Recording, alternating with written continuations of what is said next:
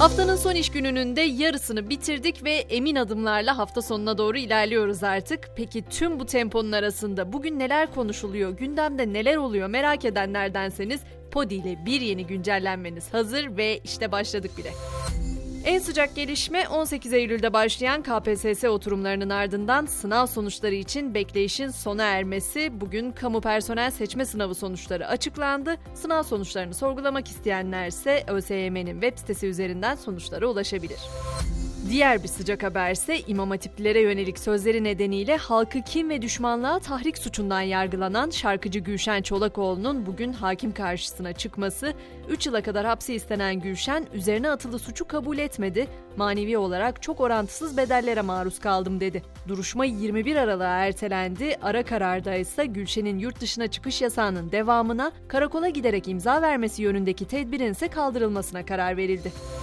Peki Bartın'daki maden faciasında son gelişmeler neler? Hemen onu da aktarayım. Amasra'daki madende son 12 dakikanın gaz ölçüm verileri ortaya çıktı. Patlama anına kadar metan gazı değeri mevzuatta öngörülen %2'nin altında ölçüldü. Saat 17.59'da %1,06 olarak ölçülen metan gazı değeri son verinin alındığı 18.09'da ise 1,69 olarak kaydedildi. Ankara'da AK Partili meclis üyelerinin suya verdikleri %50 indirim teklifinin veto kararına rağmen kabul edilmesinin ardından bu %50'lik indirim kültür sanat etkinliklerine de vurdu. Karar nedeniyle kentteki 16 panayır, gösteri, konser gibi etkinlikler ertelendi. Devam eden Rusya-Ukrayna savaşı, OPEC'in üretim kısıtlaması derken dünyada Brent petrol fiyatlarında da biliyorsunuz dalgalanma sürüyor. Bu da benzin ve motorin fiyatlarına yansıyor. Bu kez merak etmeyin iyi haber var. Bu gece yarısından itibaren motorinde 1 lira 7 kuruşluk indirim bekleniyor. Hazır sözüne etmişken Rusya-Ukrayna arasındaki durum ne? Hemen onu da özetlemeye çalışayım. Ukrayna lideri Zelenski Avrupa Birliği Liderler Zirvesi'ne video konferansla bağlandı ve dedi ki Ukrayna'ya hava savunma sistemlerinin tedarik süreci hızlandırılsın.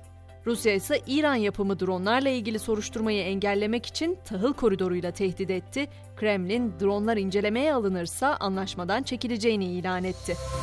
Tabi bu Rusya-Ukrayna gerginliği, savaşı sadece siyaseti, enerjiyi ya da doğalgazı tetiklemiyor. Aynı zamanda müzik dünyasına da etkisi var. Bir ülke daha Eurovision şarkı yarışmasından çekildi. Bulgaristan Avrupa Yayın Birliği'nin açıkladığı yarışmaya katılacak 37 ülkenin bulunduğu listede yer almadı. Peki neden ülkeler çekiliyor diye sorarsanız yarışmaya finansal destek sağlayan Rusya'nın alınmama kararı katılım ücretlerini yükseltti. Sebebi bu. Bu sene Bulgaristan, Kuzey Makedonya ve Karadağ şimdiye kadar yarışmaya katılım göstermeyeceğini açıklayan ülkeler arasında. Geçelim Birleşik Krallığa. İngiltere'de ekonomi politikaları eleştirilen Başbakan Liz Truss dün istifasını vermişti. Daily Star gazetesi ise Liz Truss'ın 10 gün daha başbakan kalıp bir maruldan daha uzun ömürlü olup olmayacağına dair bir canlı yayın başlatmıştı. Truss'ın istifasını açıklaması üzerine marul bahsi kazandı ve o marul görseli dün gece Britanya parlamentosunun duvarlarına da projeksiyonla yansıtıldı. Bu arada eski başbakan Boris Johnson'ın da başbakanlık yarışına katılacağı öne sürüldü ancak Johnson'dan henüz resmi açıklama gelmedi. Brüksel'de ise Avrupa Birliği Liderler Zirvesi vardı ve o zirvede enerji konusundaki ilk oturumlar tamamlandı. Ancak Avrupa Birliği liderleri doğalgaza tavan fiyat getirilmesi konusunda uzlaşamadı. Tavan fiyatın olası sonuçlarını belirlemek üzere çalışmalar yapılmasına karar verildi. Biraz da Amerika kıtasına geçelim. ABD Başkanı Joe Biden'dan söz edeceğim. Biden'ın biliyorsunuz son zamanlarda yaptığı hareketler ya da söylediği bazı laflar gaflara sebep oluyor ve çokça sosyal medyanın gündemine düşüyor. Yine öyle bir haberle karşı karşıyayız. Biden'ın Pensilvanya'da gerçekleştirdiği konuşma sonrası yaptığı hareketler bu sefer gündem oldu. Köprü açılışında konuşan Biden konuşması bittikten sonra mikrofona ve dinleyicilere arkasını döndü ve boşlukla sohbet etmeye başladı. O görüntüler de tabii kısa sürede kullanıcıların diline düştü. Hazır yolumuz Amerika'ya düşmüşken oradaki bir davanın da sonucunu aktaralım. Oscar ödüllü aktör Kevin Spacey hakkındaki cinsel saldırı davasında suçsuz bulundu. Jüri Spacey'nin iddialardan sorumlu tutulamayacağı yönünde karar verdi. Bir de Amerika ile ülkemizin yolunu kesiştiren bir haber var ki evlere şenlik. Grammy ödüllü ABD'li şarkıcı Akon Türkiye'de saç ektirdiğini açıkladı. Akon yaptığı açıklamada Türkler iki konuda çok iyi. Saç ekimi ve diş tedavisi dedi. Akon gelen yorumlar üzerine ödediği ücreti de açıkladı. Türkiye'deki saç ekimi ameliyatı için 7500 dolar yani yaklaşık 140 bin lira ödediğini kaydetti.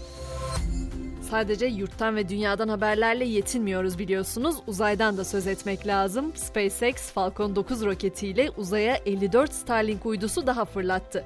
Son fırlatmayla yörüngedeki Starlink uydu sayısı 3500'ü aşmış durumda.